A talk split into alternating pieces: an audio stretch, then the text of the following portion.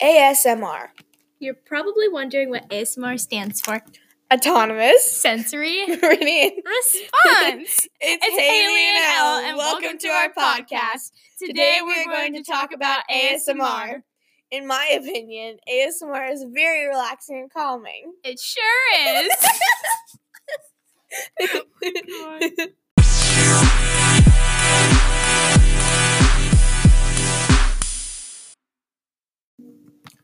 Many people have been able to prove that ASMR can be very beneficial to your brain and mental health. It can also be used to help depression and anxiety.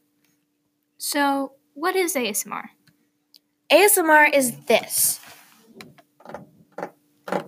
Okay, so it's just a bunch of sounds. Kind of. It is when you make the right sound that it makes your brain relax. Wait, but how does it do that? It uses autonomous sensory meridian response to make your brain feel different things. So that leads to. It can make you feel relieved and release endorphins that make you happy, and it takes away depression and anxiety.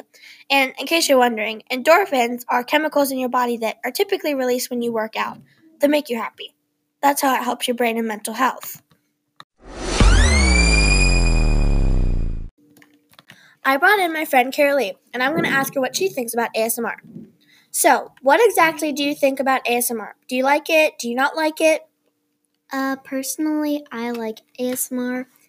I mean, sometimes it can be, I guess, relaxing and kind of satisfying, but sometimes it gets annoying. How does it get annoying for you? Is it just certain sounds, or do you just not like it? I don't really like hearing sounds again and again. Mm, that makes sense. I can understand how people would relate. Thank you. So, I also have Elliot. What do you think about ASMR? Do you like it, or do you not like it? I like it very much. What's so great about it? I don't really have to do anything, I can just listen to it. And may I ask, where are you from? Because I hear an accent. I'm from Antarctica. Born and well, raised. well, Are you making fun of my country? No, but that means that ASMR is known worldwide. So I guess that's one good thing. Even from Antarctica. so, what is your favorite kind of ASMR? I like the one where they play with snow. you mean like instant snow? No, snow.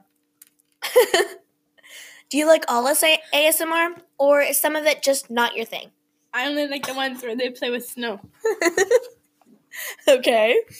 Well, there you have it, folks. She likes the snow. Yay, Antarctica!